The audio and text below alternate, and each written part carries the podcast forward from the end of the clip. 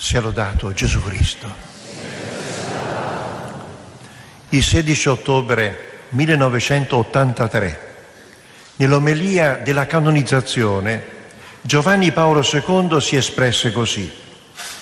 San Leopoldo non ha lasciato opere teologiche o letterarie, non ha affascinato con la sua cultura, non ha fondato opere sociali. Per tutti quelli che lo conobbero, egli altro non fu che un povero frate, fragile, malaticcio. La sua grandezza è altrove, nell'immolarsi, nel donarsi giorno dopo giorno, per tutto il tempo della sua vita, nel silenzio, nella riservatezza, nell'umiltà di una scelletta confessionale che ho visitato poco fa e mi sono commosso in che pochi metri quadrati sono avvenuti prodigi straordinari. La statura fisica di San Leopoldo, come tutti sanno, non superava un metro e 35 centimetri, ma davanti a Dio la vera statura di una persona è la statura della carità. Nella carità Padre Leopoldo è stato un gigante ed è per questo che noi lo ricordiamo con tanta ammirazione. Che ci fate con gli egoisti? Cosa lasciano gli egoisti? Che segni lasciano? Un uomo pieno di amore come San Leopoldo ha lasciato una traccia profonda. Raccontano che una volta un uomo di Padova che non si confessava da diversi anni decise di andare a confessarsi da padre Leopoldo, attratto dalla fama del frate cappuccino. L'uomo era timoroso e confuso e possiamo immaginare la scena ed era quasi tentato di ritornare indietro. Padre Leopoldo, appena lo vide, si alzò dalla sedia e gli andò incontro con il volto sorridente e come era solito gli disse si accomodi, si accomodi. L'uomo commosso e impacciato andò a sedersi nella sedia del confessore. Padre Leopoldo allora, senza la minima esitazione, si inginocchiò per terra e in quella posizione ascoltò la confessione del penitente. Quando l'uomo alla fine si rese conto di ciò che era accaduto, si commosse profondamente e nella sua anima rimase indelebile il ricordo della bontà e dell'umiltà di quello straordinario confessore. Le anime si conquistano così, per attrazione. Papa Francesco giustamente ha affermato la confessione è lo stupore di incontrare qualcuno che ti sta aspettando. Dio è colui che ti anticipa, lo stai cercando, ma lui ti cerca per primo. Nella Chiesa e soprattutto nei sacerdoti deve rendersi visibile questo straripante amore di Dio che instancabilmente cerca le pecore smarrite, incurante dei sacrifici e dei disagi. Papa Francesco, nell'esortazione apostolica Evangeli Gaudium, recentemente ha ricordato una densa e lucida affermazione di Papa Benedetto, che dice così, la Chiesa non cresce per proselitismo, ma per attrazione. E che cos'è che attrae? Soltanto l'amore, l'amore intensamente vissuto, la bontà, quasi visibile, palpabile in una persona.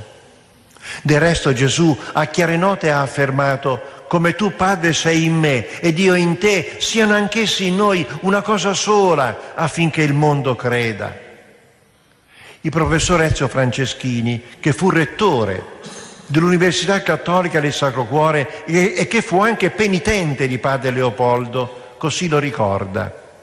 Confessava da 10 a 12 ore al giorno. Guardate che è una fatica immane.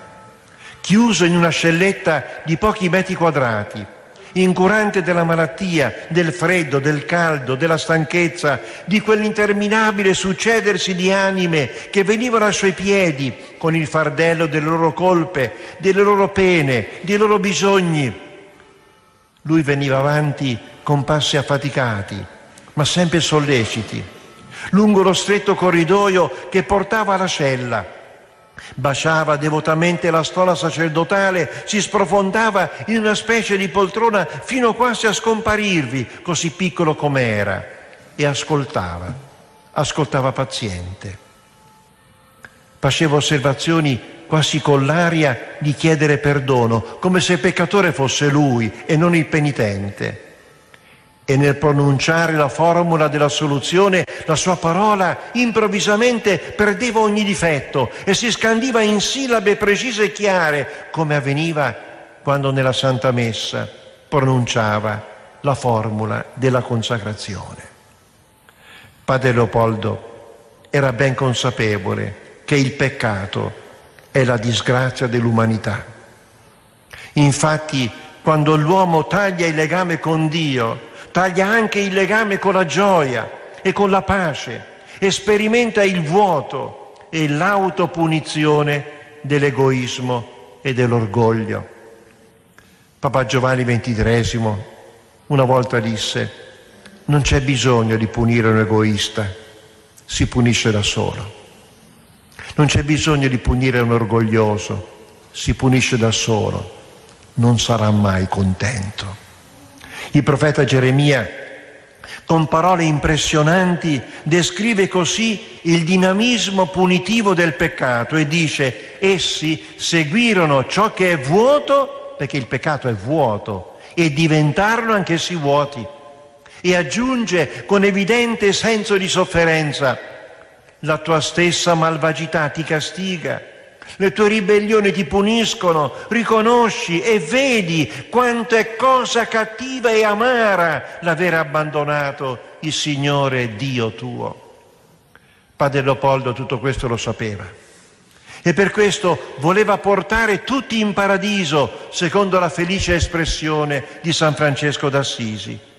E la sua mano tesa verso i peccatori non si stancò neppure pochi minuti prima della sua morte Infatti, a colui che l'assisteva nell'ultima notte, tra il 29 e il 30 luglio 1942, e che ebbe l'ardire di chiedergli di confessarlo, padre Leopoldo prontamente rispose, eccomi, eccomi.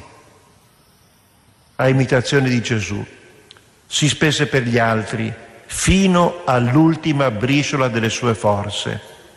Questa carità eroica purtroppo oggi si è rarefatta. Maria Teresa un giorno disse, la più grande disgrazia del mondo contemporaneo è questa, sta scomparendo l'amore e non si può vivere in be- bene in questo mondo se scompare l'amore.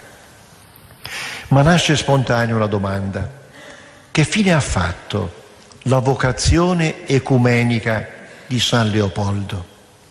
Come ha risposto alla voce di Dio che secondo le sue testuali parole lo chiamava a pregare e a promuovere il ritorno dei dissidenti orientali all'unità cattolica?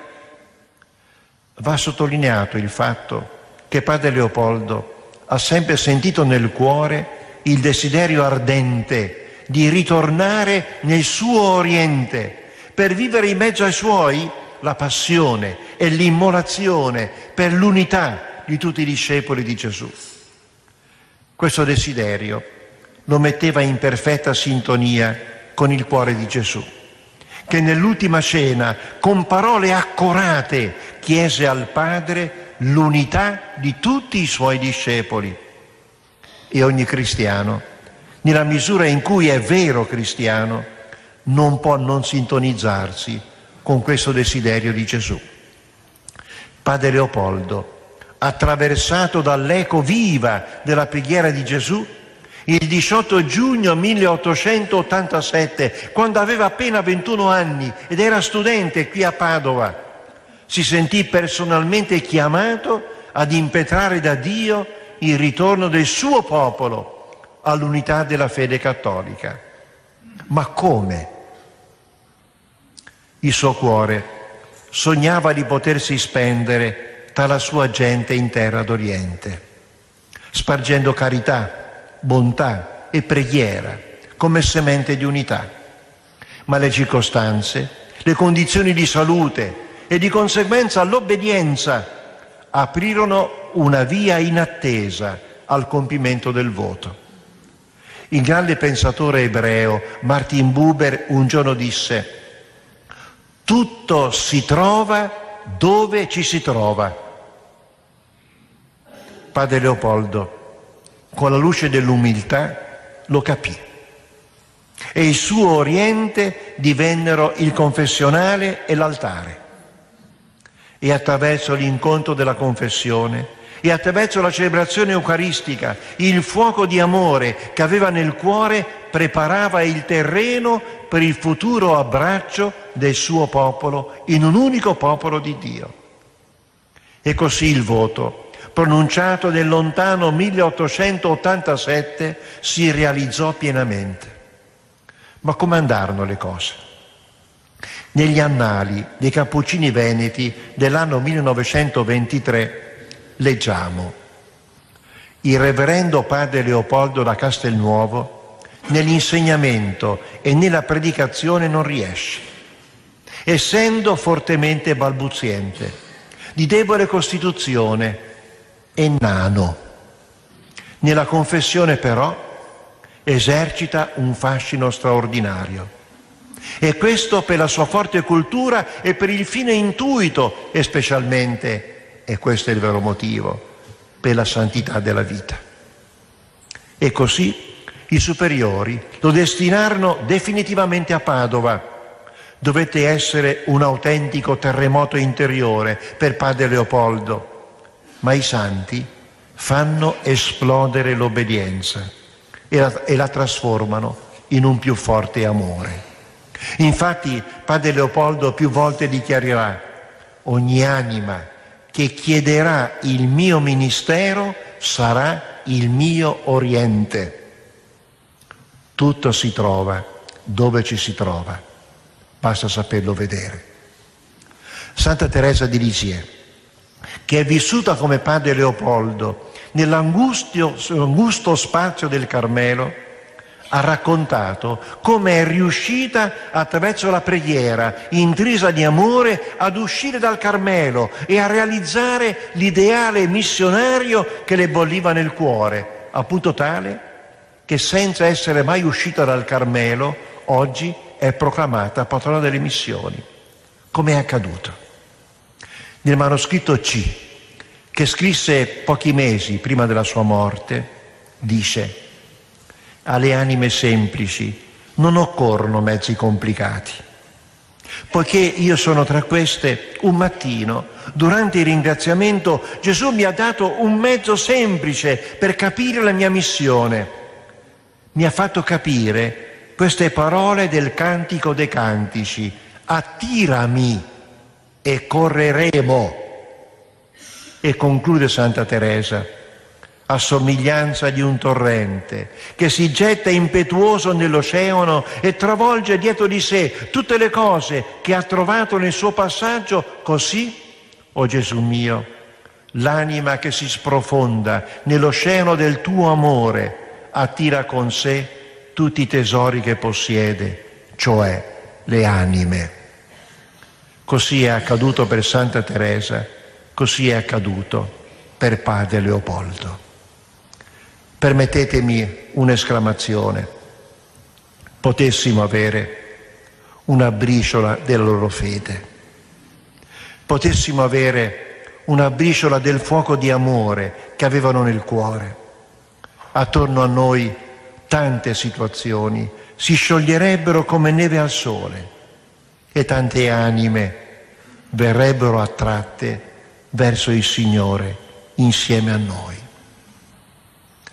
Fratelli e sorelle, non perdiamo altro tempo, ne abbiamo tanto poco. Seguiamo l'esempio dei santi. Sia lodato Gesù Cristo.